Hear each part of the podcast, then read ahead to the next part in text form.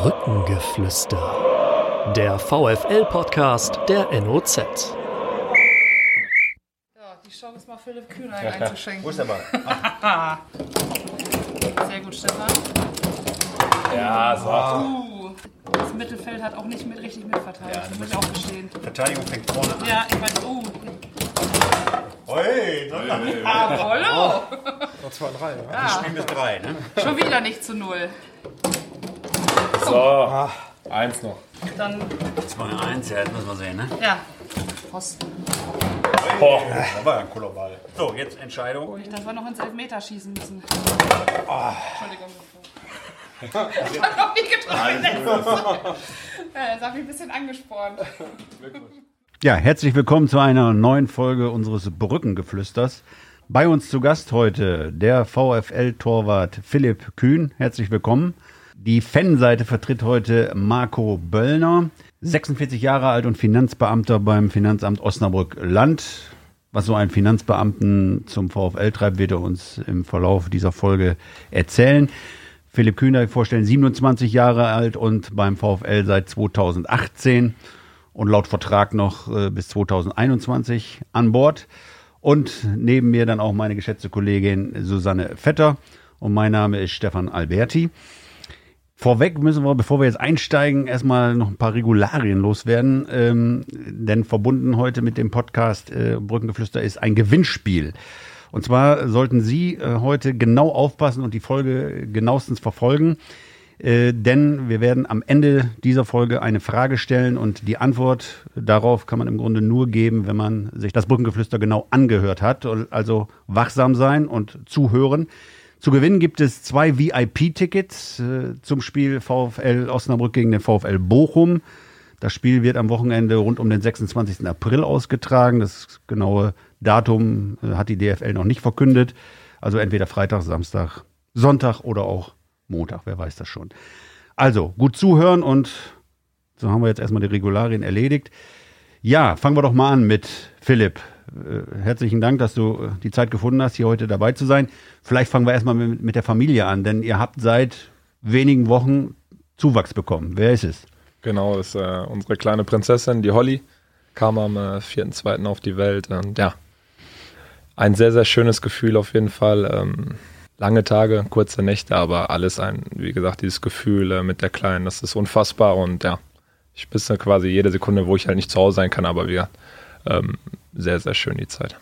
Und äh, Holly, das ist ja ein durchaus ungewöhnlicher Name, also nicht alltäglich. Also hab ich Das stimmt. Äh, Name habe ich auch ähm, quasi rausgesucht. Ähm, Gibt es tatsächlich auch nicht häufig, hört man auch nicht oft. Ähm, passt auch zu dem äh, Bruder Henry Holly. Ah. Ähm, wie gesagt, ähm, wie ich drauf gekommen bin, kann ich gar nicht sagen, aber Name hat direkt gepasst und da war meine Frau und ich direkt einig, äh, dass die kleine Holly heißt. Und Holly, äh, also das hat nichts zu tun mit irgendeiner Schauspielerin oder nee, das wie. überhaupt nicht. Wir, wir fanden den Namen beide schön und ja, da brauchte ich wenig Überzeugungskraft, äh, dass der Name standhält. Also gibt es jetzt ein kühn Quartett. Genau, ja. Kühn-Quartett. Und am 4.2., das ist ja dann äh, direkt praktisch nach, nach dem Spiel Sandhausen. Was, Nee, es war nach dem äh, Darmstadt-Spiel, meine ich. Ah, Darmstadt war Äh, auch noch. Genau, ja, wir hatten ja Mittwochs das Spiel Sandhausen, dann Darmstadt, äh, wo ich ja dann auch gesperrt war. Und dann ist sie am freien Tag gekommen, hat sie dann auch clever gemacht, war mein freier Tag quasi gestrichen. Ähm, ja, waren dann in der Nacht, wir kamen dann 5 Uhr früh ähm, zur Welt und ja, war wie gesagt ein unbeschreibliches Gefühl. Ich glaube, jeder, der es schon erlebt hat, äh, kann das verstehen. Oh, freier Tag, äh, das ist, ja, das ist ja ein braves Kind, das ist ja super. Also die hat sich ja schon voll einen DFL-Spielplan Natürlich, hat sie clever gemacht, die Kleine. Wie ist das, wenn ihr jetzt so einen langen Trainingstag habt wie heute? Ähm, da, ich glaube, ihr habt heute um 9 Uhr schon angefangen. Du bist auch noch eine Stunde im Auto ähm, unterwegs. Ihr habt zweimal Training gehabt. Du hast noch, glaube ich, auch sogar eine Athletikeinheit dazwischen gehabt. Ähm, dann ist man ja erstmal platt, wenn man nach Hause kommt und dann so ein kleines Kind hat. Äh, wie, wie- ja, wie ist da bei euch die Arbeitsaufteilung? Kann Papa sich trotzdem noch mal kurz hinlegen oder ist er dann sofort wieder im Modus? Ja, wie gesagt, heute war ja der Trainingstag, ähm, wo ich das Haus dann um halb sieben verlassen muss, damit ich kurz vor acht am Gelände sein kann. Äh, mit den zwei Einheiten, beziehungsweise noch eine Athletikeinheit zwischendurch. Bin dann meistens, wenn ich dann nicht ähm, so wie heute beim Brückengeflüster bin, 18 Uhr zu Hause, 18, 19 Uhr, bleibt mir nicht mehr viel Zeit mit den Kleinen. Das ist natürlich schade, ähm, weil äh, meine Frau sie dann schon ins Bett gebracht hat, aber kurz äh, will ich auf jeden Fall nochmal die Zeit genießen. Manchmal sind auch noch beide wach. die Kleine kann ja auch noch unten mit mir auf der Couch chillen. So ist ja nicht, aber der Kleine hat seine festen Zeiten. Äh, das ist auch wichtig, dass die Kleine oder der Kleine schon seinen Abläufe auf jeden Fall hat. Mhm. War der schon mal im Stadion mit dabei? Ja, auf jeden Fall. Ja. Findet auch überragend, also die Stimmung, Atmosphäre. Äh, jetzt natürlich ein bisschen schwierig mit den Abendspielen, äh, aber jetzt ähm, das nächste Spiel dann gegen Hannover wird dann wieder sich anbieten. Und der Papa ist das große Vorbild. Ich gehe davon aus. Ja. Bei uns im Studio auch noch heute Marco Böllner. Ich hatte ihn eingangs schon vorgestellt. Finanzbeamter. Marco, äh, was treibt einen Finanzbeamten zum VfL? Vor allen Dingen, wie lange bist du schon regelmäßiger Besucher? Ja, hallo erstmal in die Runde. Ähm, ja, was treibt einen zum VfL? Mein Bruder hat mich damals das erste Mal mitgenommen. Michael, den kennst du ja auch sehr gut. Den kenne ich auch. Ja, und genau. ähm, ja, dann bin ich öfter mal mitgegangen, habe Gefallen dran gefunden und irgendwann hat mich ja, das lila-weiße Virus infiziert und äh, ja, dann mit Dauerkarte seit über 30 Jahren. Ja, also nicht Dauerkarte seit über 30 Jahren, aber seit 30 Jahren gehe ich schon regelmäßig hin. Also einer der ganz treuen, kann man sagen, ne? Ja. Kein Spiel fast verpasst. Ähm, ja, Heimspiele auf jeden Fall nicht, nee. Kannst du dich denn noch an das erste Spiel erinnern? Ja, leider nicht. Ich weiß nicht mehr genau. Ich habe da auch schon mal drüber nachgedacht. Ich weiß gar nicht mehr, welches das erste Spiel war. Ich weiß nur, dass man es auf jeden Fall verloren hat. Das müsste dann ja bei über 30 Jahren, jetzt müssen wir mal rechnen, die Journalisten sind im Rechnen nicht so stark, dann ist es äh, 30 Jahre, Anfang. Ja. Das muss irgendwann äh, 80er. Sagen, 80er Ende. Ende 70er, Anfang 80er Jahre, würde ich sagen. Da waren sie eigentlich nicht so äh, unerfolgreich. Nee, das war auch, wie gesagt, noch ein Spiel in der zweiten Liga. Ich weiß es gar nicht, ob es gegen Stuttgarter Kickers war. Äh, zumindest hat man es verloren. Mhm.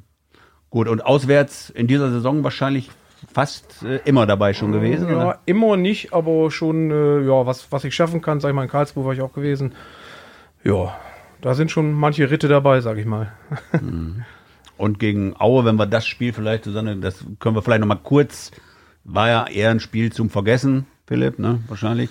Fragen wir aber erstmal den, den, den Fan. Du warst da gegen Aue 0 zu 0, hast dich wahrscheinlich mächtig geärgert. Ne? Stimmt, ja. ja. was ja, wirfst, du, was also, wirfst du der Truppe vor? Nein, was werfe ich hier vor? Also es ist, es ist ich habe es vorhin auch schon zu Philipp gesagt, eingangs, ähm, ich finde, auswärts ähm, tun sie sich im Moment leichter, finde ich. Zu Hause ähm, finde ich, äh, es ist doch relativ schwierig, sich Chancen zu erspielen. Oder es kommt nicht so viel bei rum, sage ich es mal so. Also ähm, jetzt gegen Aue da in der 91. sage ich mal, war ja schon eigentlich die einzig rausgespielte Chance im Spiel. Ja, und das ist vielleicht im Heimspiel ein bisschen wenig, finde ich. Aber klar, Aue, gut, ein defensiv starker Gegner, aber irgendwo muss man die Punkte erholen. Ne?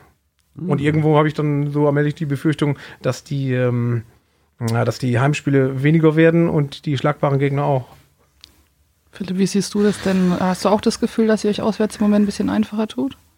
Erst einmal zum Spiel gegen Aue. Natürlich äh, waren wir alle enttäuscht. Wir wollten unbedingt diesen Heimsieg. Ähm, die Stimmung war da von den Fans. Ähm, wir konnten es aber leider nicht ganz entzünden. Ähm, ich glaube, das liegt vor allem daran, ähm, Aue war zufrieden mit dem Punkt. Also ich glaube, äh, die nehmen den Punkt gerne mit. Ähm, dann sieht man auch mal das, was wir uns erarbeitet haben, dass die Mannschaften mit sehr viel Respekt an die Brücke kommen, ähm, sind mit dem Punkt erstmal zufrieden. Die Gegner stellen sich auch schon darauf ein. Ähm, ja, und dann ist es schwer, wenn eine Mannschaft wie Aue, die äh, brutal auch verteidigen kann, ähm, ja, sich hinten reinstellt, mehr oder weniger. Und äh, dann steht da auch die Null. Was positiv war, ist, dass wir auch mal wieder zu Null gespielt mhm. haben. Ist jetzt auch ein paar Spiele her. Aber nichtsdestotrotz wird es auf jeden Fall wieder Zeit für einen Dreier. Und ja, jetzt um, auswärts ist vielleicht ein bisschen anders. Ähm, da stehen die Gegner nicht so tief und jetzt ähm, steht Sonntag die nächste Chance am Millantor die nächsten drei Punkte wieder zu holen. Mhm. Habt jetzt in der Rückrunde noch keinen Sieg geholt, seit der Winterpause zwei Niederlagen und drei Unentschieden. Ist das so ein Thema, das man auch in der Mannschaft dann immer hat? Also ist das dieses Warten auf den ersten Dreier, wird das thematisiert? Nee, das überhaupt nicht. Natürlich äh, nach dem Spiel und am Tag danach äh, gibt es die Analyse und wie gesagt, äh, da war die Enttäuschung auch groß, weil äh, jeder hatte das Ziel vor den Dreier zu Hause zu holen gegen Aue. Hat dann nicht geklappt, aber damit beschäftigen wir uns jetzt nicht mehr. Wir haben jetzt eine nächste schwierige Aufgabe vor uns und, und da richtet sich der Fokus drauf. Aber ihr schaut schon, also viele Spieler erzählen uns ja immer, ähm, zum Beispiel der Kicker, das Fachmagazin, ne? Ähm, wie sieht da die Note aus? Viele erzählen uns, interessiert uns nicht, aber seid doch mal ehrlich, ihr guckt immer da rein und schaut, wer von uns hat heute eine 5 bekommen, wer eine 3, wer eine 2. Ist das ein Thema in der Kabine?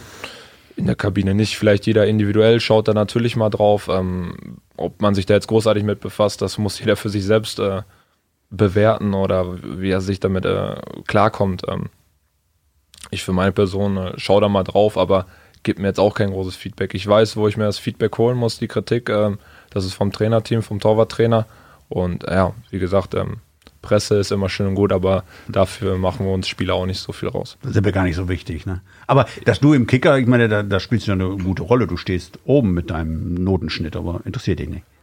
Das ist eine schöne Sache auf jeden Fall. Das ist eine Anerkennung. Ähm, wie gesagt, die will ich weiter äh, beibehalten. Also dafür muss ich Woche für Woche Gas geben, damit es auch am Ende der Saison so ist. Mhm. Apropos Feedback, ähm, wir würden gerne noch jemanden dazuschalten, der dir vielleicht auch hin und wieder mal ein Feedback gibt. Weiß nicht, der kennt dich schon ziemlich lange, auch ganz gut. Wir probieren es mal. Mal gespannt. Vielleicht erkennst du ihn auch gleich an der Stimme. Kühn? Servus. Servus. Hallo. Philipp, erkennst du ihn? Ja, wenn man schon so ans Telefon geht, dann auf jeden Fall. Dein Vater, Klaus Kühn. Vielen, Ja. Dank, vielen Dank, dass Sie sich haben zuschalten lassen. Ähm, Gerne doch. wir haben gerade drüber gesprochen. Philipp hat erzählt, von wem er hin und wieder Feedback gibt. Und ich habe gesagt, wir holen mal jemanden in die Runde, der ihm eventuell auch manchmal Feedback gibt. Sie sind ähm, selber Torwart, Torwarttrainer bei, bei RW Aalen. Ähm, wie ist es denn? Ja, ha- haben Sie ihm das Torwartgehen mitgegeben auf den Weg? Kann man sowas vererben? Ähm, weiß ich nicht, aber scheint ja irgendwas, äh, muss er ja wohl abbekommen haben. Nein, äh, von klein auf an war er Fußball begeistert, um nicht zu sagen auch äh, Fußball verrückt.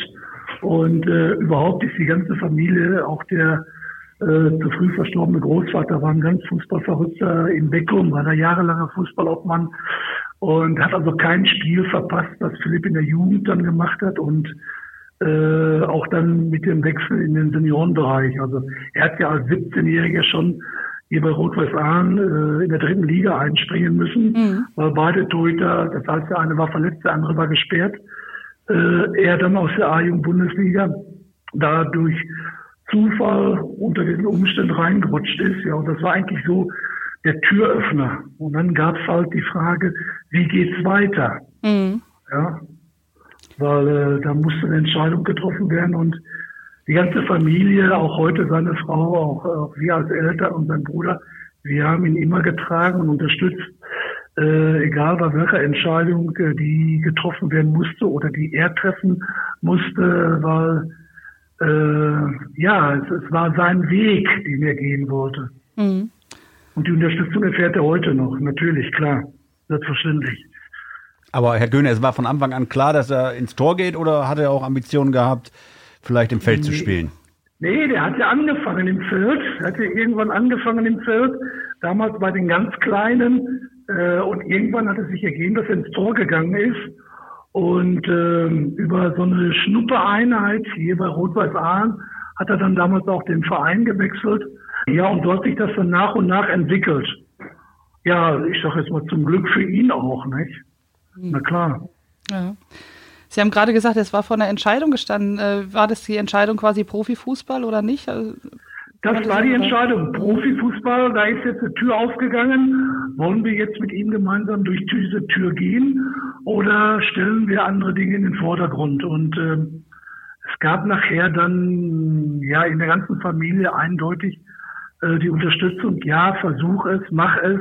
Wer weiß, ob du diese Chance nochmal wieder bekommst. mhm. Ja, und das ist ja so, als Torwart zum richtigen Zeitpunkt im richtigen Moment vor Ort zu sein, das ist schwierig, ne? Ja. Und wie gesagt, es war halt der Türöffner und wir haben ihn auch dann die ganzen Jahre, egal bei welchen Stationen er war, ob das Oberhausen, Viktoria Köln war oder in Sandhausen oder Drochtersen. Also wir haben jede Gelegenheit genutzt, ihn bei den Spielen auch zu besuchen, ihn zu unterstützen.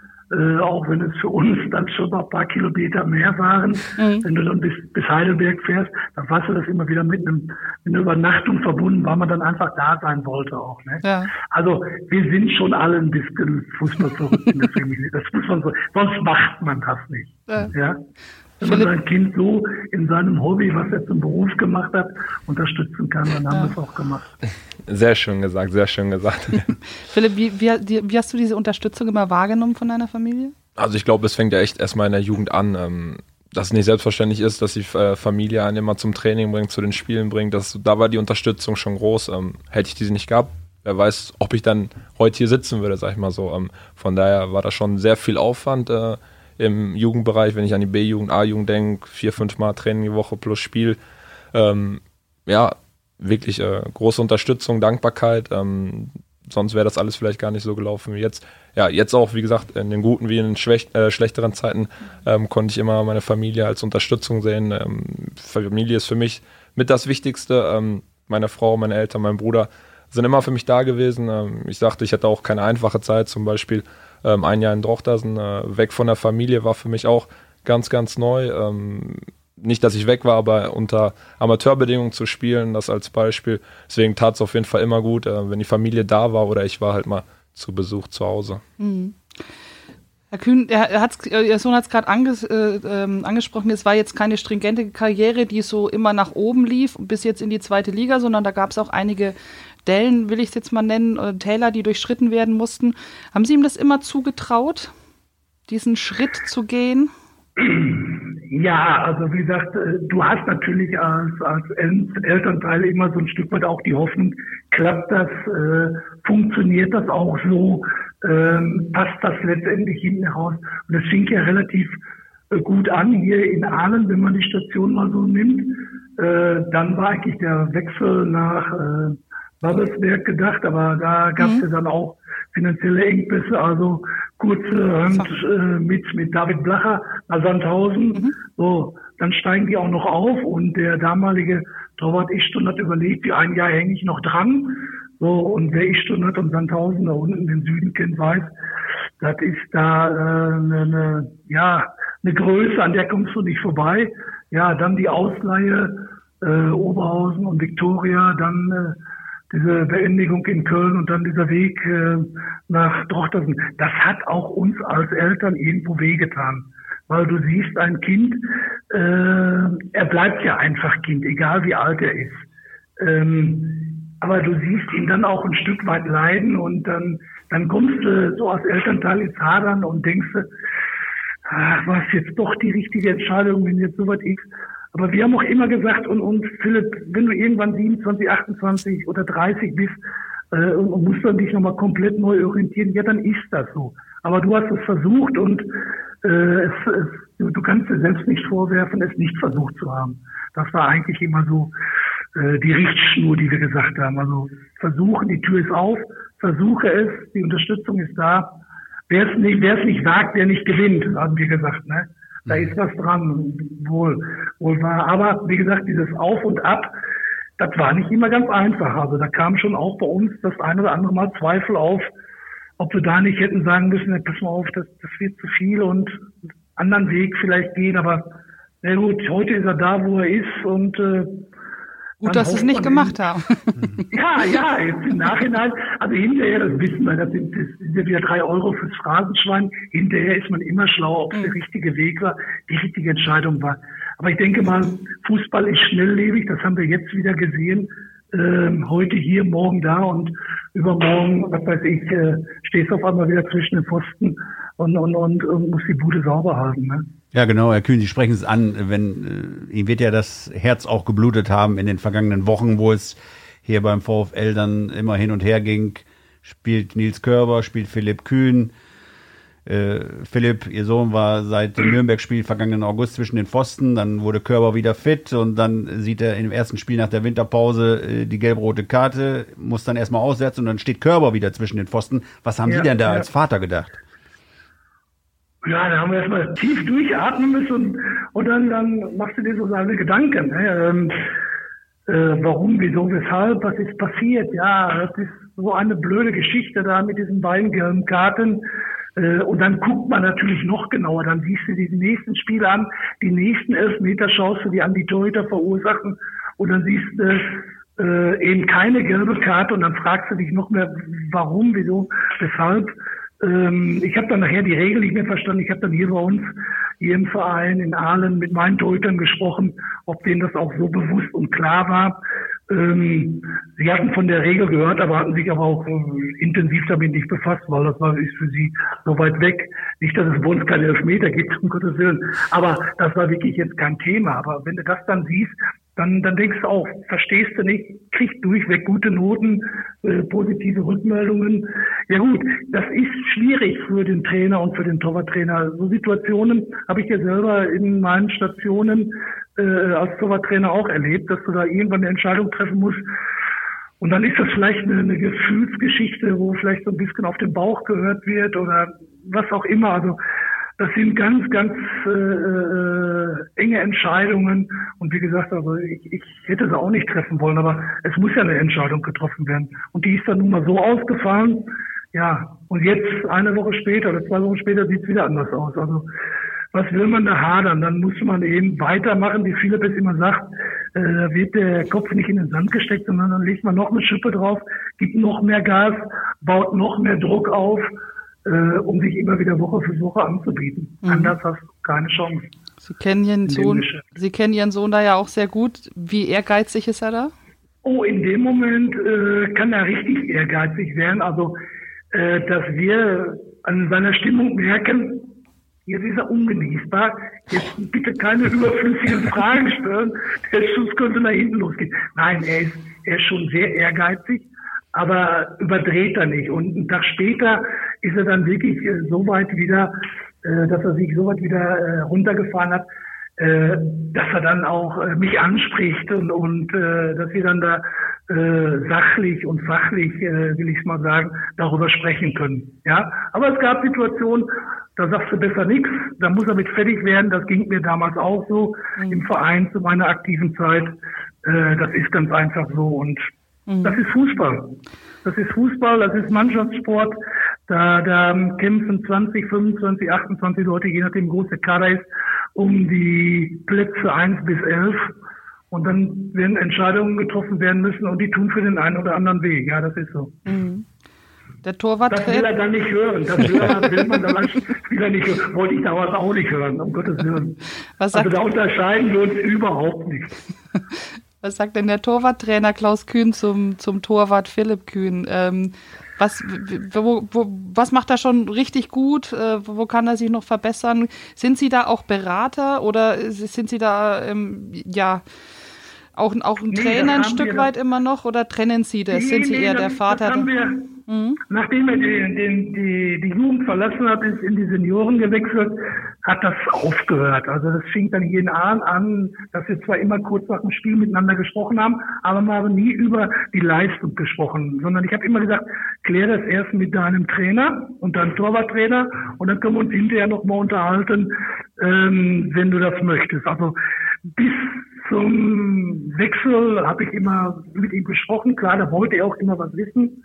Ähm, da habe ich dann auch mit ihm darüber gesprochen, habe natürlich geguckt und ihm gesagt, wo ich jetzt für mich einen Ansatz sehe, wo, wir, wo er vielleicht was machen müsste oder machen könnte. Aber jetzt, seitdem er in den Senioren ist, halte ich mich da gänzlich zurück. Ähm, das macht man nicht. Äh, er ist Angestellter in den jeweiligen Verein. Dort sind die verantwortlichen Trainer, die sind verantwortlich für das Training, für die Inhalte, für die Umsetzung. Und die müssen dann entscheiden, wer nachher im Tor steht. Und wir reden dann mit dem Abstand von ein, zwei Tagen nochmal über das Spiel.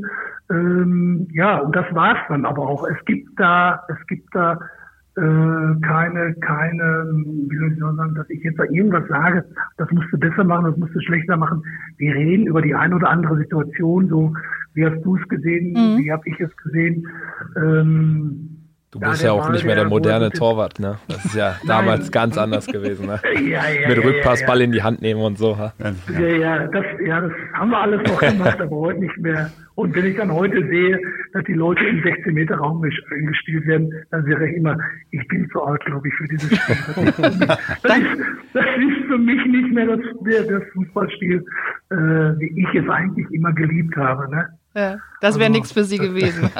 nee, nee, bei aller Liebe nicht. Bei aller Liebe nicht. Nee. Herr König, danke Ihnen ganz herzlich. Ähm, ich weiß, Sie sind jetzt nämlich auch ein bisschen unter Zeitdruck. Ihr Training in Aalen fängt gleich an, ne? So ist es, genau. Gut. Ja, genau. dann wünschen wir frohes Schaffen. Alles Gute. Ja. Schönen Dank. Danke. Super, danke, wir sehen uns, Papa. Ciao. Ja, ciao, schönen Abend noch. Danke, tschüss. tschüss. Da geben wir doch erstmal jetzt den Ball weiter auch an unseren äh, Fanvertreter. Gerade war ja nun auch äh, die Frage Körber oder Kühn, Kühn oder Körber. brauchst kein Blatt vor den Mund nehmen, nur weil du neben Philipp Kühn sitzt. Wen hättest du lieber im Tor gesehen bei dieser Frage, wenn jetzt beide fit sind? Ja, also ich habe da eine ganz klare Meinung. Ähm, und zwar ist es so, im, im, im Winter war ja diese Kicker-Rangliste, die du vorhin schon ansprachst. Und da gehörte er ja zu den, glaube ich, drei oder vier bestplatziertesten Torhütern in der zweiten Liga. Und ähm, ich muss sagen, ich fand es gut, dass er gegen Aalen im Tor stand weil äh, aufgrund der Hinrunde hat er sich das auch verdient Gegen gehabt. Sandhausen meinst du? Entschuldigung, genau, Ja. gegen Sandhausen äh, im Tor stand, weil äh, er hat sich aufgrund der Hinrunde auch verdient gehabt, hat super, hat super gehalten und äh, da sah ich auch keinen Grund, dann Wechsel vorzunehmen. Und äh, ja, aufgrund der unglücklichen Sache da gegen Sandhausen, da kam ja viel zusammen, fand ich es dann, muss ich sagen, überraschend auch, dass er dann gegen Nürnberg nicht gespielt hat. Muss ich sagen. Also ich hätte es anders entschieden. Jetzt nicht, weil er neben mir sitzt, sondern ich hätte es anders entschieden. Aber ich bin auch nicht Rolf Meier. Richtig. Philipp, wie war das denn für dich, dieses Wechselbad der Gefühle? Ja, wenn ich jetzt erstmal zurückblicke auf das Sandhausen-Spiel, ähm, ja, erstmal für mich persönlich war es ein, ja, ganz, ganz hart. Also auch ähm, die Welt irgendwo auch nicht mehr verstanden. Ähm, ich glaube, auch wenn man dann aufs Regelwerk achtet, äh, habe ich dann auch nochmal extremer gemacht. Ähm, erst einmal gibt es keine feste Auslegung, wann es Gelb für einen Torwart gibt. Also ähm, da müsste es auch, denke ich mal, irgendwie eine Regel geben. Entweder gibt es Gelb oder nie Gelb für einen Torwart. Das ist ein bisschen schwierig zu verstehen. Äh, dann letzte Woche Euroleague, äh, Leverkusen verschießt einen Elfmeter. Der Elfmeter wird wiederholt. Da gibt es keine gelbe Karte. Also ja, das ist schon äh, ja, irgendwo ein bisschen wild gewesen. Ähm, wie gesagt, äh, Gefühlschaos war es auf jeden Fall für mich. Verlieren äh, dann auch natürlich bitter, ähm, Mann weniger. Ich denke mal, spielen wir 11 gegen 11. Ähm, würden wir die Spiele niemals verlieren.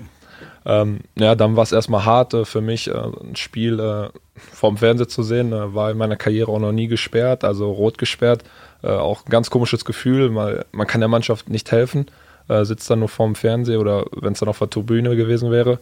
Ähm, ja, und dann zwei Tage vor dem Spiel kam die Entscheidung, ähm, dass man sich für Nils entschieden hatte. Das musste ich akzeptieren, war für mich auf jeden Fall schwierig. Ähm, äh, sich jetzt auf einmal auf der Bank zu finden, weil ich, wie gesagt, sehr ehrgeizig bin und ich wollte weiter im Tor stehen, habe auch den Anspruch, ähm, weil ich denke, jeder Fußballer oder äh, Sportler will ähm, immer spielen, immer äh, auf dem Platz stehen und ja, wie gesagt, war für mich ganz, ganz schwierig, äh, diese Situation.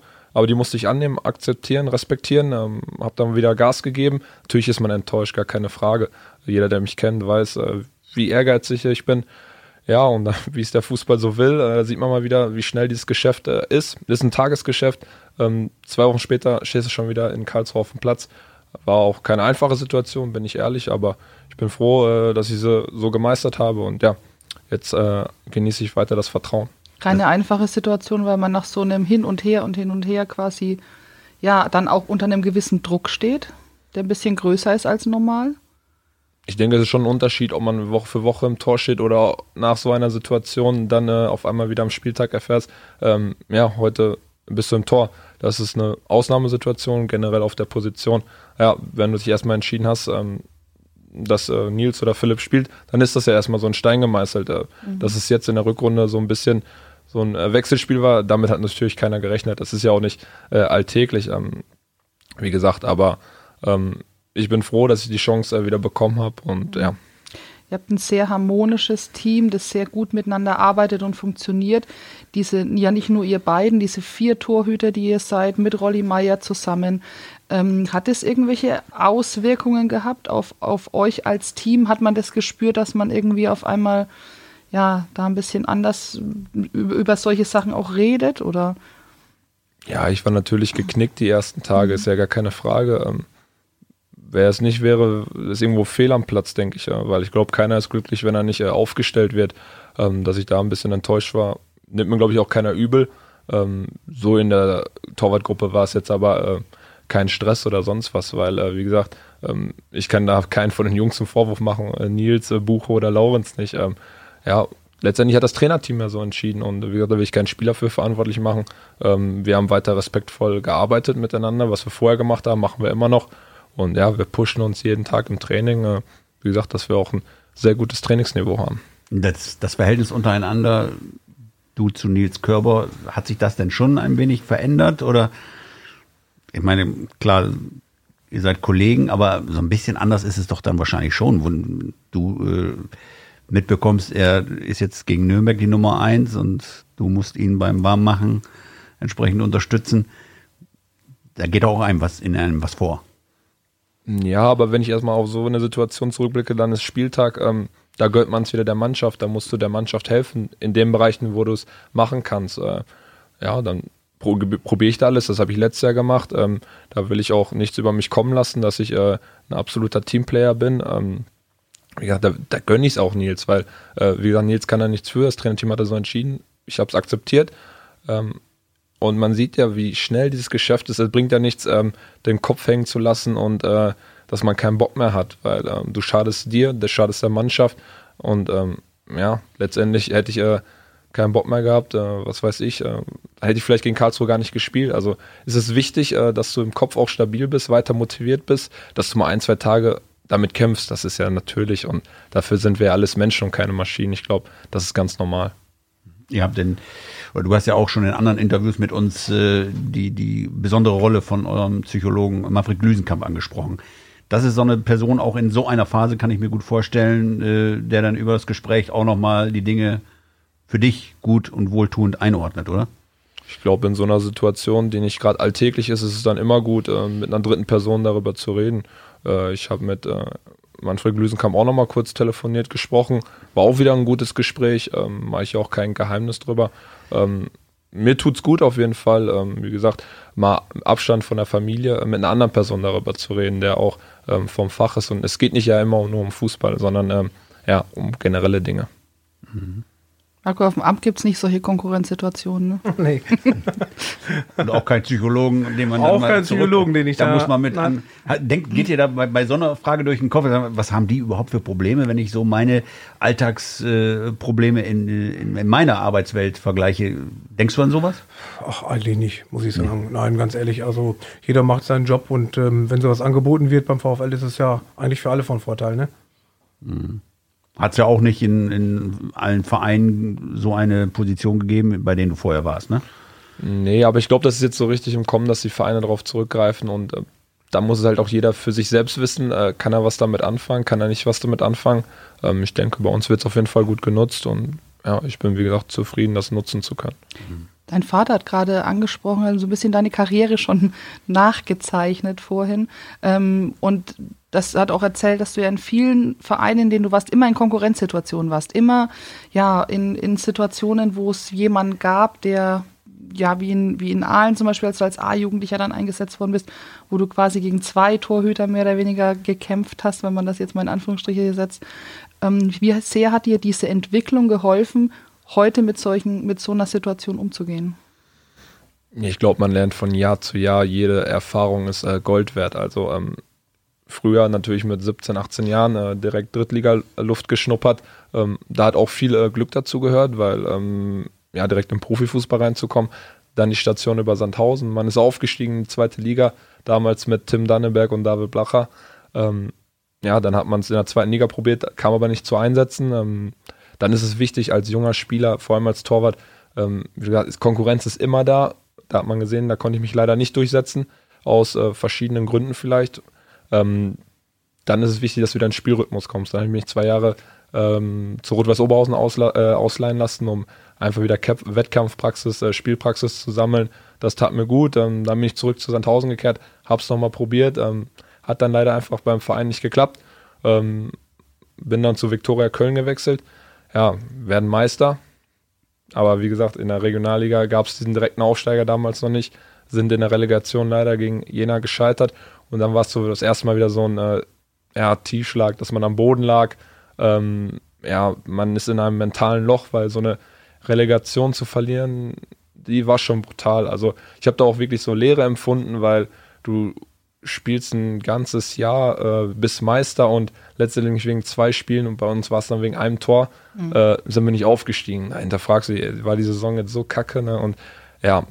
Aber bei Viktoria, wenn ich da eben einhaken darf, da warst du ja schon eine äh, Instanz. Du hast immer gespielt, bis auf wenige Ausnahmen, warst Leistungsträger bei Viktoria und äh, der Vertrag wird nicht verlängert. Was wahrscheinlich damit zu tun hat mit das Verhältnis zu Marco Antwerpen war jetzt auch nicht das allerbeste, oder?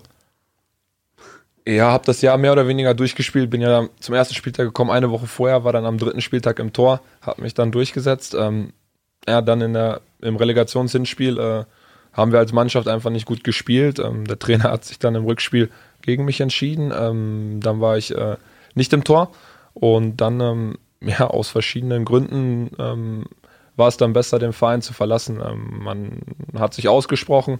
Ähm, ja, und dann, wie gesagt, war man erstmal im mentalen Loch, weil äh, so eine Relegation, die ist brutal. Ähm, und dann ging, wie gesagt, dann das erste Mal am Boden richtig gelegen. Dann findest du dich auf einmal in Drochtersen wieder, weil ich musste mich entscheiden, machst du jetzt ein Jahr, ähm, wartest du jetzt auf den Verein, ich wollte wieder unbedingt spielen und ähm, dann bin ich aber auch froh, dass ich diese Chance genutzt habe, äh, hatte sehr gute Gespräche mit äh, Enrico Maas, der jetzt auch weiterhin gute Arbeit äh, beim SV Rödinghausen äh, leistet, ähm, mit Christopher Schellin, den ich als Torwarttrainer hatte, ähm, die, mit denen, die mich überzeugt haben. Ähm, ja, aber dann, wie gesagt, war es für mich brutal schwierig, von der Familie weg ähm, in Stade zu leben, dreieinhalb Stunden ungefähr von zu Hause entfernt, ähm, auf sich allein gestellt, das erste Mal Amateurfußball nach sieben Jahren, wo du dann abends auf einmal 18 Uhr trainierst. Äh, die Jungs, vor denen ich allen Respekt habe, äh, kommen aus Hamburg, Bremen, gehen vorher acht Stunden arbeiten, fahren dann teilweise eine Stunde zum Training. Da ziehe ich wirklich meinen Hut vor, aber wie gesagt, für mich war es halt Neuland und ähm, ja, waren dann echt zehn brutale Monate. Ähm, aber da gehört dann auch wieder Glück dazu. Dann ähm, ja, haben wir im Pokal ja gegen VfL gespielt. Kannst du dich noch erinnern? Marco, Marco? Ich, ich kann mich leider Gottes noch dran Warst du da erinnern. dabei? Ort. Da, da war ich nicht dabei bei dem Spiel, aber ich habe es im, im, ich glaube auf Sport äh, total Gut. kam, kam das. Und bei dem Elfmeterschießen habe ich nur gedacht, meine Güte, jetzt haut das Ding da rein. Aber Ja. ja, es war, war unglaublich. Ich habe mich richtig geärgert. Der Arm war gelaufen. Der war gelaufen. Ja, definitiv. aber Der Arm war gelaufen. mehr, ne? Nein, da ging gar nichts Für mehr. mich war es persönlich dann und für den Verein natürlich Ja. wieder so ein kleines Highlight. Fußballwunder und äh, ja, man hat dann, ich weiß nicht, dann kam ja glaube ich Bayern, äh, uns Ja. Halbfinale reichte ja damals. Dann warst du ja nicht mehr da. Äh, Ne? genau, dann DFB-Pokal qualifiziert. War für mich natürlich auch mal ein schönes Erfolgserlebnis. Äh, da fing es so das erste Mal an, dass ich auf einmal Elfmeter halten konnte. Äh, vorher Ähm. hatte ich da nicht so äh, das Fingerspitzengefühl dafür gehabt. Da wollte ich gerade einhaken. Ich habe nämlich heute Morgen auch mit deinem ehemaligen Torwarttrainer Dirk Langerbein telefoniert. Ja. Ich soll ganz herzlich grüßen. Wir Dankeschön, wollten ihn danke. eigentlich auch zuschalten, Ich habe mir schon fast gedacht. Ich habe eben gedacht, kommt der Aber- Digi jetzt ans Telefon. aber er trainiert heute die Jugendmannschaft seines Sohnes okay. und konnte leider Ja. Ähm, ich soll dir aber einen schönen Gruß ausrichten und äh, vor allem sagen, ähm, wie hast du es oder dich fragen, wie du es geschafft hast, jetzt zum Elfmetertöter zu werden, denn er hat gesagt, bei uns konnte er das nicht. Ja, das stimmt, stimmt. Ja, ja. Auch äh, mit ihm sehr viel Spaß gehabt. Ja. Äh, damals ihn in, äh, damals Rot-Weiß Aalen. Gehabt Mhm. ähm, mit äh, Daniel Thun, der ja auch Co-Trainer war. Ja. Ähm, und dann war er Co-Trainer und Torwarttrainer in Oberhausen oder ist es immer noch. Mhm. Ähm, sehr schöne Zeit gehabt, auch witziger Typ, ähm, auch viel von gelernt. Ähm, ja, und Das war so ein richtiger Fürsprecher, ne? ich denke schon, letztendlich bist du ja bei den Gesprächen nicht dabei, aber wie gesagt, wir hatten ein gutes Verhältnis, ähm, haben super miteinander gearbeitet und ich denke, ja, hat mir irgendwo auch den Weg gezeigt. Und der Elfmeter-Killer, die Kollegin sprach es ja gerade an. Ähm, bleiben wir noch mal kurz bei in, in Drochtersen. Also, da gab es ja diesen tollen Elfmeter von äh, Ahmed Arslan, der dich überlupfen wollte. Ja. Was hast du da gedacht? Der musste hier anschließend eine riesige Lawine und äh, über sich ergehen lassen, wie er denn so den Elfmeter schießen konnte. Ja, in dem Moment, ich weiß noch, ich wollte, ich bin rechts, links, habe ich gezappelt und wollte dann einfach stehen bleiben, beziehungsweise dann auf den Ball reagieren und dann habe ich früh gesehen, dass er da äh, den Ball anschippt. Dachte ich mir, okay, jetzt halt den Ball einfach jetzt. Ja, und dann, ja, dann bist du drin, hältst den ersten Elfmeter und ja, dann waren wir nachher bei 21 Schützen oder 20 Schützen, so dass ich auch schon hätte den letzten Elfmeter schießen müssen. Ich glaube, ähm, dann hatte der Vorfall auch sehr viel Druck und ja, wir als kleiner Dorfverein hatten, konnten befreit ohne Druck äh, die Elfmeter reinschießen. Ja, und dann, wie gesagt, waren es die ersten Elfmeter so und ja, jetzt ist natürlich, ähm, ja, irgendwo natürlich immer Glück. Elfmeter ist, äh, du kannst dir vorher Videos anschauen, aber letztendlich äh, kann der Schütze dich auch verarschen und schießt auf einmal in die andere Ecke. Also, ähm, Es war ja die, die Situation äh, Karlsruhe, wo dann ja nach dem Foul von Cissé an ähm, na ja, Carlsson, genau, Ja. der war es, erstmal eine Pause war und du bist ja in der Zeit äh, zur Seitenlinie gegangen und hast dich mit Rolf Meier beraten. Äh, hat er dir nochmal gesagt, so der, der Schütze, Manizek war das ja dann, ne? der wird auf jeden Fall in die Ecke schießen oder was habt ihr da geredet? Ja, ich habe es dann früh gesehen, dass äh, der Marvin Wanjecek äh, sich den Ball genommen hatte. Ähm, bin dann nochmal zu Rollo gegangen, habe dann gesagt, so, was hast du für ein Gefühl? Ähm, wir hatten ja einen Tag vorher über die Elfmeter gesprochen. Ähm, da hat mir sein Gefühl gesagt, wir hatten es ja vorher angeschaut. Ja, und dann haben wir uns dafür entschieden, äh, die Ecke bzw. lange warten und ja, dann ist natürlich auch Glück dabei, ähm, dass er so entschieden hat. Ich denke natürlich auch ist immer eine große Drucksituation irgendwo für den Schützen. Ähm, wenn man da an die Situation denkt, hat es gefühlt mit der Verletzung, ähm, was sehr, sehr bitter war für Assan und auch für den Spieler, wo auch gar keine Absicht hintersteckt. Ähm, gefühlt fünf Minuten oder äh, gefühlte zehn Minuten dauerte es bis zu der Ausführung. Das ist natürlich irgendwo ein bisschen Bonus für den Torwart, äh, weil der Schütze hat den enormen Druck und ja, dann kam noch dazu, dass Karlsruhe lange nicht getroffen hatte ja, und ja, dann brauchst du auch ein bisschen Glück und ja, hab dann auch auf die Linie geachtet. Äh, Ja, da achtet man jetzt mehr drauf, oder wie? Gehst du jetzt Natürlich? Stellt ähm, sich dahinter jetzt, oder? ja, ich glaube, ich dahinter hatte gestanden. erst ein Stück dahinter gestanden, weil ähm, du achtest natürlich drauf. Unter kuriosen Umständen bist du deswegen vom Platz geflogen. Ähm, witzigerweise sagte der Schiedsrichter noch zu mir, Philipp, das Regelwerk muss ich dir nicht erklären. Da musste ich noch kurz schmunzeln vor dem Elfmeter. Aber ja, ich glaube, ähm, generell hat das erstmal medial auch sehr viel für Gesprächsthema äh, gesorgt, diese Elfmeterentscheidung. Vielleicht nochmal bei dem Thema zu bleiben. Du wirst vorher schon sonst bei allen Spielen vom Torwarttrainer äh, Meier oder auch vom, vom Trainerteam so gebrieft, dass äh, du im Grunde weißt, die und die kommen auf jeden Fall als Elfmeterschützen in Frage und du weißt auch genau, wo die in der Regel hinschießen.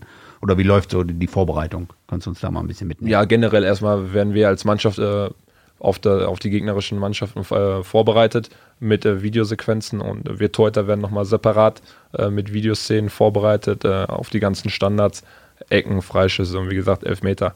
Bei Elfmetern haben wir noch den größten Einfluss, Freischüsse natürlich auch, ähm, dass wir so ein bisschen Einblick haben, was bevorzugen die Schützen, was für Vorlieben haben die.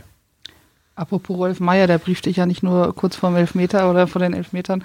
Ähm, wie wichtig ist dieser Torwarttrainer für euch als, als Torhüter? Der ist ja nicht jetzt nur ein Trainer, der ist ja, ja, kann man sagen, eine, eine Vaterfigur auch? Oder eher ein Freund? Weiser? Ja, ich glaube, es ist ein guter Freund. Also man muss natürlich äh, unterscheiden können. Äh, Es ist letztendlich Fußball, äh, es ist mein Vorgesetzter irgendwo. Und, äh, aber wir haben ein super Verhältnis, gar keine Frage. Und wenn man äh, auf die Arbeit oder die Torhüter zurückblickt, die alle hier beim VfL super Arbeit geleistet haben, jetzt bei anderen Vereinen unter Vertrag stehen, die überall äh, gut spielen, da sieht man äh, die Arbeit von Rolf Meier. Und ja, das ist ja nicht von ungefähr. Also er hat auf jeden Fall erheblichen Anteil an die Leistung und die Entwicklung der ganzen Torhüter hier. Was macht ihn denn so, so besonders? Verrat doch mal so sein Geheimnis. Wenn ich das jetzt verrate, dann machen es womöglich andere auch noch. naja, ich glaube, das ist einfach dieses Fingerspitzengefühl. Er gibt äh, einem sehr viel Vertrauen, äh, spricht einem viel Mut zu und dass man komplett von sich überzeugt ist. Ich glaube, wir alle von allem hat er sehr viel. Ähm, wie, und was wichtig ist, glaube ich auch, dass äh, das Torwartklima bei uns in der Gruppe äh, gut ist. Ähm, da ist es wichtig, dass äh, alle Gas geben, nicht nur Nils und ich, sondern auch äh, Laurenz und Buche, die auch einen großen Anteil daran haben. Marco, über die Torhüter braucht man sich beim VfL in den letzten Jahren eigentlich nie Gedanken machen, ne? Nee, wirklich nicht. Also wenn wir kein Problem haben, ist das auf der Torhüterposition. Das ist dies Jahr so und äh, das war die Jahre vorher auch so. Was Philipp schon sagte, also die, die ehemaligen Keeper, wo die jetzt alle spielen, die sind ja alle irgendwo in der zweiten Liga, wenn nicht sogar Schwäbe, ich weiß gar nicht, ist da noch in Kopenhagen? Weiß ich gar nicht sogar. Ja, müsste. Ja, deswegen, also von daher, da haben wir wirklich keine Probleme. Kann man sich das überhaupt vorstellen, dass Rolf Meier, der hat ja gesagt, so ja, demnächst in Rente geht? Ist das vorstellbar? Ja, schlimm. Eigentlich, ne, was, ein Ja. Leben nach Rolf Meier ist nicht vorstellbar. Nee, das, ist- das ist wirklich so. Also vielleicht müsste ich mal zum nächsten Brockhusen-Tanz gehen und mal mit ihm sprechen. Genau. Dass, dass der noch mal ein, zwei Jahre dranhängt. Brockhusen-Tanz müssen wir jetzt eigentlich erklären. Das ist in, in Walnuss-Hollage eine Richtig. besondere Veranstaltung.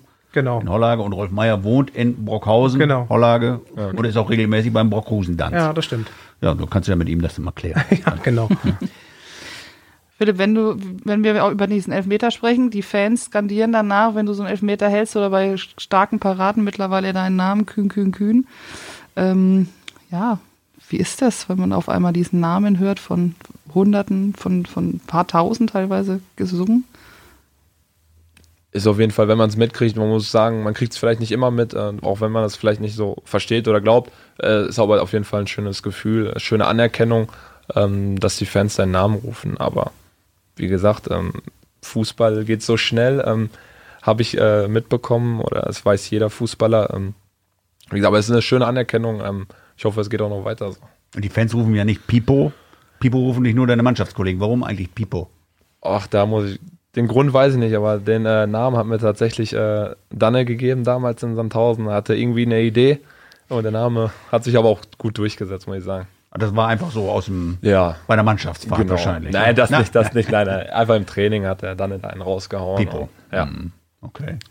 Und die Nummer 22, wenn wir schon bei diesen Daten sind, warum die 22? Die hast du jetzt ja auch schon jahrelang immer. Ne? Genau, ich würde auch so sagen, irgendwo als Ritual ähm, erfolgreiche Zeiten mit der Nummer gehabt und ja, mir ist egal, ob die 1 die oder die 22, also letztendlich macht mir das nichts aus. Also ich bin mit der 22 zufrieden und ja, habe irgendwo da meine stärksten Jahre gehabt. Und wenn wir bei den Torhüter-Eigenschaften noch sind, stimmt es eigentlich, dass äh, Linksaußen und Torhüter doch leicht einen Lattenschuss haben? Das denke ich auf jeden Fall. Das ist, das ist auch so, ja. Ne? Marco, ne? Ist Bestimmt. bestimmt. Ja, ist, Zeigt der sich denn? genau. Wie äußert sich das? Man muss schon verrückt sein, sich dann in, in diese Schüsse zu werfen, oder? sagen, welcher normale Mensch äh, springt denn da aus drei Metern und lässt sich äh, den Ball gern ins Gesicht schießen. Ne? Da fängt es ja. mit an. Ne? Also, ja, ich glaube, ähm, Torhüter haben eine besondere Eigenschaft, sind irgendwo ein bisschen anders, müssten sie ja auch sein. Ist ja auch eine ganz andere und spezielle Position und ähm, ja, und irgendwo passt das halt, dass alle Torhüter ein bisschen äh, verrückt, bekloppt sind. Ähm, Gut, und wenn wir uns die Linksaußen beim VfL angucken, die haben ja durchaus auch solche Tugenden, nicht? Also, oder? Manuel Farona Polido kommt da in Frage für Ja. die Linksposition. Hat- Ist auch ein Spezialfall, sehr Auf angenehme Fall, Weise. Nicht? Wen haben wir noch? mit, mit dem bist du ja ganz gerne beim Ja. Friseur gewesen, ne? Letzten Jahre. Ja, bin ich, aber jetzt ist, wie gesagt, die Zeit ein bisschen knapp. Äh, dadurch, dass ich aber jeden Tag noch eine Stunde im Auto sitze, gibt es andere Prioritäten. Natürlich äh, muss ich auch nochmal dahin, aber ja, wie gesagt, ähm, wenn ich äh, nicht auf dem Trainingsplatz bin, dann genieße ich die Zeit zu Hause bei meiner Familie. Aber der Friseurbesuch ist in der Mannschaft ja schon doch ein ziemlich gutes Thema. Also, wenn man euch so auf Insta verfolgt, dann, also jede Woche dann so mit sechs, sieben Mann seid ihr häufig ja dann bei dem einen. Da bin ich aber längst nicht mehr Bist du dabei. nicht mehr da in der- in der Gruppe dabei? Nein. Nee, da muss ich sagen, also, da wird mich meine Frau killen, ne, wenn ich jede Woche da äh, zwei Stunden beim Friseur chill. Da gibt es äh, Habt ihr aber Kandidaten, ne? auf jeden Fall, die da äh, auch täglich einfach mal auf einen Kaffee vorbeigehen, weil sie dann doch irgendwo die Zeit dafür haben. Ähm, aber sei allen gegönnt. Ähm, wie gesagt, manche sind ja hier, wohnen nicht mit der Freundin oder so zusammen. Ähm, Ja. Ist das ein guter Ja, Zeitvertreib? Ja. Genau, wie gesagt, manche brauchen das da, jede Woche hinzugehen. Aber wie gesagt, Ja. Marco, wie, wie oft gehst du zum Friseur? Oh, alle vier Wochen. Also, und ich bin noch nicht bei Ich Inst- auch sogar. Ich bin, ach, tatsächlich. Ja, auch wenn es nicht so aussieht. Und ich bin noch nicht bei Instagram, ich bin da noch oldschool, also von daher äh, kann ich Verfolgst da du das alles gar nicht, Nein, ne? ich sehe es dann nur auf dem Spielfeld. Ich habe es jetzt bei Felix Agu gesehen. Ich habe ihn gar nicht wiedererkannt in Karlsruhe. Ich habe gedacht, was ist da los? Das ist eine Frage, die wir in der Tat auch noch gar nicht gestellt haben. Warum hat Felix Agu sich die, die Haare so jetzt abnehmen lassen, sozusagen? Was Den kannst du Grund- uns da aufklären? den Grund weiß ich auch nicht, aber wirkt dadurch noch mal jünger, obwohl er eigentlich so jung noch ist, Ja. äh, wirkt er dadurch noch mal drei Jahre jünger. Du musst demnächst mal im Podcast und das für Aufklärung Ja, müssen wir auf jeden Fall. Philipp, ähm, du hast gerade vom Nachwuchs gesprochen. Äh, Morris Trapp war zuletzt hier. Der hat seine ganze Familie äh, verewigt auf seinem Bein-Tattoo. Du hast auch viele Tätowierungen. Du sitzt hier gerade im T-Shirt und äh, das sieht man Ja. aus deinen beiden Armen. Ähm, ist, machst du das auch? Ist für, für deine Familie, ist, stehen da bestimmte Symbole? Ja, auf jeden Fall. So was also, Neues äh, jetzt in Planung für Holly? In Planung auf jeden Fall. Ähm, ist halt immer schwierig, äh, geht ja fast nur in der Winterpause oder Sommerpause. Die Ideen sind auf jeden Fall da, äh, die Kleinen äh, zu verewigen auf meinem Körper. Ähm, Habe ich aber grundsätzlich auch äh, meine Großeltern, die leider verstorben sind, aber äh, sind schon viele Tattoos, äh, die auch Bedeutung haben. Und wie gesagt, das werde ich mir für den Sommer vornehmen, weil äh, während der Saison ist natürlich ein bisschen schwierig, vor allem als Torwart dann sich auf die Arme fallen zu lassen. Mhm. Was wird es da geben? Ich werde auf jeden Fall die Fußabdrücke der beiden äh, tätowieren lassen. Gibt es denn freie Stellen? Hast du noch? Also, wenn man jetzt nur die T-Shirt-Blick hier sieht, liebe Zuhörer, ist eigentlich nichts mehr frei. Ja, also äh, den Arm will ich auf jeden Fall noch äh, fertig machen und ähm, so die Fußabdrücke überlege ich äh, vielleicht an den Rippen oder am Bauch zu machen. Marco, was, äh, bist du auch tätowiert? Nee, bin ich nicht. Nee. Ja, ist ja auch kein. Ist, ist, ist, nicht mehr, meine- ist nicht meine Generation, glaube ich. Ja, ich meine, es ist ja tatsächlich im Fußball früher hat es ja sowas äh, kaum gegeben. Also Maurice Trapp hatte ja die Besonderheit, Susanne, dass er war ja nur links, ne? Genau. Er hat nur ein- er hat nur ein, ein, Bein äh, halt Bein. komplett. Ein Bein, ja. nicht? Aber alles andere ist relativ Ist frei. frei noch. Ne? Ich sag mal, heute ist ja fast sozusagen, äh, wer kein Tattoo hat, ist ja schon fast modern. Ne? Also Ja. heute ist ja jeder zweite tätowiert. Also finde es ja echt selten, ist ja nicht nur im Fußball, dass so, äh, alle tätowiert sind. Selbst euer Trainer hat ja auch noch welche. Das stimmt, ja. Vielleicht aus alten Zeiten. Aber gibt es denn irgendeinen Mannschaftskollegen, der nicht tätowiert ist bei euch? Tatsächlich sogar einige. Ähm, Oh. Das hätte ich jetzt gar nicht gedacht, Deuter ehrlich äh, gesagt. Buche und Laurenz, ähm, ich glaube Sven Köhler, ähm, dann Brian Henning, Jos van Aken, ich glaube, die sind alle gar nicht tätowiert. Also bei uns Null. Felix Agu, Etienne, die haben, glaube ich, sogar, bei uns haben wir echt schon mal durchgegangen. Also es gibt sogar echt teilweise, überraschenderweise, die noch nicht so viel tätowiert sind. Könnt, könnt ihr im Training Tätowierte gegen nicht tätowierte ja, könnte man, ja. Aber apropos Fußabdrücke, äh, äh, Fußabdruck deines Sohns, wie ist es mit den Händen bei ihm? Ist, äh, ist da jetzt die dritte Torwartgeneration oder, oder vierte vielleicht sogar dann schon äh, im Ich hoffe es auf jeden Fall. Ne? Also ähm, natürlich äh, geht man mit dem Kleinen dann äh, gerne draußen auf den äh, Bolzplatz, äh, spielt da Fußball. Ähm, wie gesagt, äh, mache ich aber keinen Stress. Ne? Wenn er darauf Lust hat, ähm, würde es mich natürlich freuen. Äh, würde ich ihn auch begleiten, wie es meine Eltern gemacht haben, da wo die Zeit ist. Ähm, jetzt zur aktiven Zeit ist natürlich schwierig, ähm, ist man nicht oft bei der Familie, ähm, aber natürlich würde es mich freuen, wenn er letztendlich auch auf dem Platz stehen Mhm. würde. Kannst du da an deinen freien Tagen, bist du dann der Papa, der die auch mal in den Kindergarten bringt oder um, den dann unterwegs ist? Ja, auf jeden Fall. Also dann, wenn die Zeit dafür da ist, ähm, mache ich es liebend gerne. Und gestern äh, war bei uns in der Heimat noch Karnevalsumzug äh, im Beckum, da wird es auch groß gefeiert, war ich auch mit dem Kleinen. Ähm, wie gesagt, diese Zeit ist dann äh, kostbar äh, außerhalb vom Platz.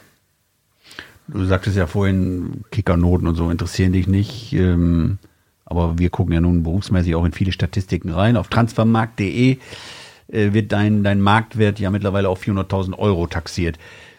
Wenn du so eine Zahl liest, wie, wie, was denkst du da? Mensch, ja, 400.000 Euro wert, ist doch schön, oder? Ist das auch wurscht?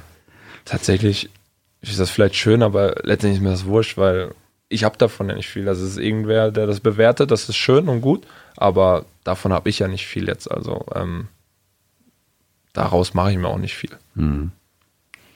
Haben Vorhin mit deinem, dein Vater hat vorhin gesagt, dass er ähm, in, diese, in diesen Phasen, wo ihr überlebt habt, pro, überlegt habt, Profifußball ja oder nein, gab es da was anderes, was zur Diskussion stand? Also habt ihr intensiv darüber gesprochen, was ist denn, wenn es nicht klappt, was wäre denn der Plan B? Natürlich habe ich mir große Gedanken gemacht, vor allem in den Jahren in Drochtersen. Ähm, habe dann auch äh, Praktikum gemacht im Autohaus, ähm, weil gesagt, du kannst den ganzen Tag nicht äh, nur ins Fitnessstudio Mhm. gehen oder sonst was. Ähm, da hat man sich auf jeden Fall Gedanken gemacht, wie geht es jetzt weiter? Macht das alles noch Sinn? Aber ähm, auch das war eine gute Erfahrung. Man lernt auch in diesem Jahr sehr viel. Ähm, hatte auch ein gutes Feedback zum Beispiel im Autohaus bekommen, Man hätte sogar eine Ausbildung da anfangen können. Aber ich habe für mich entschlossen, oder wir als Familie, oder erstmal ich, ähm, dass ich diesen Schritt nochmal zurück im Profifußball äh, wagen will. Ähm, das hat dann geklappt mit dem VfL. Bin ich auch äh, glücklich drum, dass ich diesen Schritt nochmal gewagt habe und ja, jetzt froh hier zu sein. Aber natürlich ähm, hinterfragt man sich und macht sich auf jeden Fall auch äh, Gedanken, weil du hast auch irgendwo Verantwortung für die Familie. Mhm. Du hattest auch mal Polizist bei uns angekreuzt, dass das eine Alternative für dich gewesen wäre im Fragebogen, bevor du nach Osnabrück gewechselt wärst. Echt, habe ich das? Ja. Das ist schon äh, ein bisschen was her, ja. Das war zum Dienstbeginn. nicht Ja, ähm, Irgendwas muss man ja angeben. Finanzbeamter vielleicht? ja, genau. Nee, ich glaube, es wäre natürlich auch ein guter Beruf, äh, ist auch viel unterwegs. Aber wie gesagt, man hatte sich letztendlich noch nicht so die Gedanken drum gemacht, weil man hatte das Ziel vor Augen oder damals dann, als ich es da angegeben habe, ja, warst du wieder zurück im Profifußball, wolltest die Chance wahrnehmen und dann schiebst du das erstmal beiseite. Im Sommer hast du ja deinen Vertrag verlängert äh, beim VfL bis 2021. Da war ja die Situation noch eine ganz andere. Du warst, ähm, kann man es eigentlich sagen, nach dem einen Jahr die Nummer zwei hinter Nils Körber. Das war klar eigentlich definiert vor der Saison oder relativ klar definiert vor der Saison. Hast ihn aber hast den Vertrag unterschrieben. Ähm, Hast du da auch noch mal überlegt oder vielleicht dann jetzt doch noch mal den Schritt woanders, wo man dann wieder spielt oder war dir wa- wa- was äh, was war da war das so der Gedankengang? Ja, erst einmal fühle ich mich hier super wohl äh, beim VfL. Ähm, auch wenn in der dritten Liga nicht so die Spielzeit da war, die ich mir gewünscht hatte, habe ich ähm, ein gutes Feedback äh, von den äh, Leuten hier bekommen, von den Verantwortlichen. Ähm, ja, und ich wollte unbedingt auch zurück in die zweite Liga. Ähm, diesen Schritt wollte ich mit dem VfL machen und gehen. Und dann hat man ja wieder gesehen, ähm, klar war das so kommuniziert, das ist klar. Nils hat, äh, war als Aufstiegstorwart gesetzt, hat auch eine super Saison gespielt. Ähm, aber ja, ich habe ja immer gesagt, ich arbeite auf Tag X hin. Ähm, ja, und dann hatte Nils sich dann leider Gottes, sag ich mal, schwer verletzt. Das wünscht man keinem. Aber das ist das Fußballgeschäft und auf diesen Tag habe ich dann gewartet, aber habe die Chance dann gut genutzt und dass es dann natürlich für mich äh, so gut lief, damit hat natürlich ähm, keiner gerechnet. Mhm. Man hat auch das Gefühl gehabt, als, als, ihr, als ihr aufgestiegen seid, dass du schon eine besondere Verbindung aufgebaut hast hier zu der Mannschaft, zu den Fans, auch zu der Stadt. Ja, auf jeden Fall. Ähm, ich habe mich super wohl gefühlt, habe ja ähm, auch noch in Osnabrück gewohnt, äh, bin ja jetzt erst äh, seit äh, Sommer, wohne ich ja jetzt in Aalen mit meiner Frau und den Kindern zusammen. Ähm, ja, aber wie gesagt, ähm, mit der Mannschaft ähm, super Klima, haben auch viele unterhalb der Mannschaft äh, unternommen und ja, es war einfach, das Standing war da. Es war jetzt nicht so, dass ich einfach äh, Torwart auf Ersatzbank bin, sondern wie gesagt, hatte dann auch das Feedback, äh, was natürlich auch immer schwierig ist, wenn du nicht so im Mittelpunkt stehst, ähm, Woche für Woche dich zu motivieren. Aber ähm, dann warst du natürlich mal ein, zwei Tage irgendwo mental im Loch.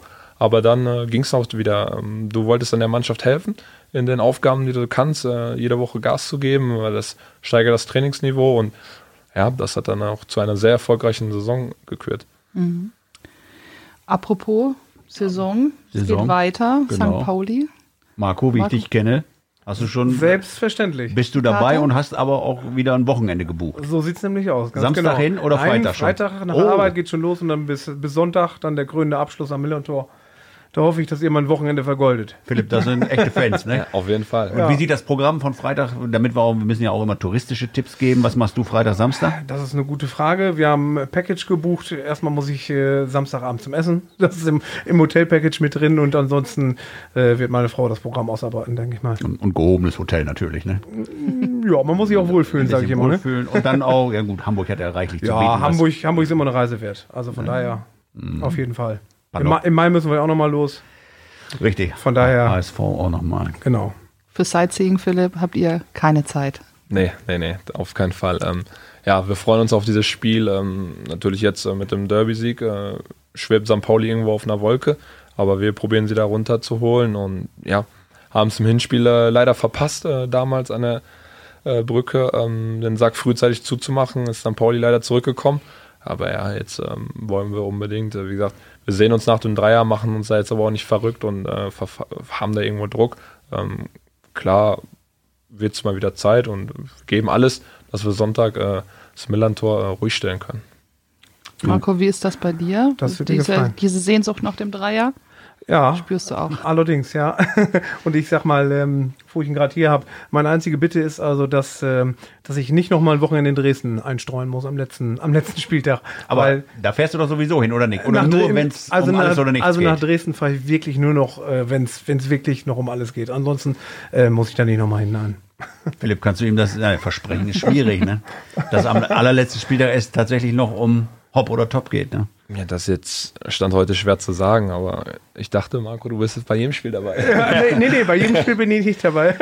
nee, äh, ja, kann man ja auch keinem verübeln. Ähm, wir sind natürlich äh, bei jedem Spiel froh über diese fantastische Unterstützung. Äh, ich denke jetzt in St. Pauli äh, werden uns die Fans auch wieder unterstützen und ja, dann sind wir wieder froh, das nächste Mal ein Heimspiel zu haben, dass wir dann äh, Wiesbaden sch- zu Hause schlagen können. Genau. So, unsere technische Direktorin Luisa schaut schon auf die Uhr. Wir sind jetzt fast an einer Stunde dran, müssen jetzt also ja zum Ende letztendlich kommen. Bevor ich jetzt äh, den Abschied mache, muss ich jetzt erstmal natürlich, was haben wir gesagt am Anfang? Jetzt kommt die Frage für das NOZ-Gewinnspiel. Ich sage es nochmal, zu gewinnen sind zwei VIP-Tickets für das Spiel des VfL gegen den VfL Bochum am Wochenende des 26. April. Der genaue Spieltermin wird noch bekannt gegeben.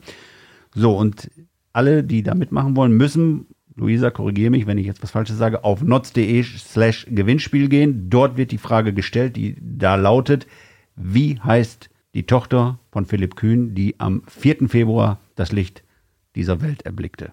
Da eintragen und dann ist man dabei und wenn man gewonnen hat, wird man entsprechend informiert.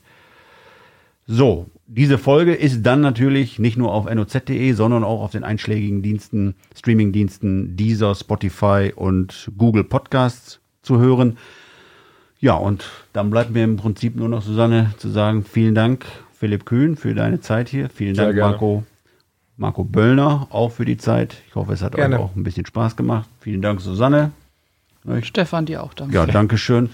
Und wir wünschen allen schönes Zuhören und viel Glück und viel Spaß beim Gewinnspiel. Tschüss. Ciao. Tschüss.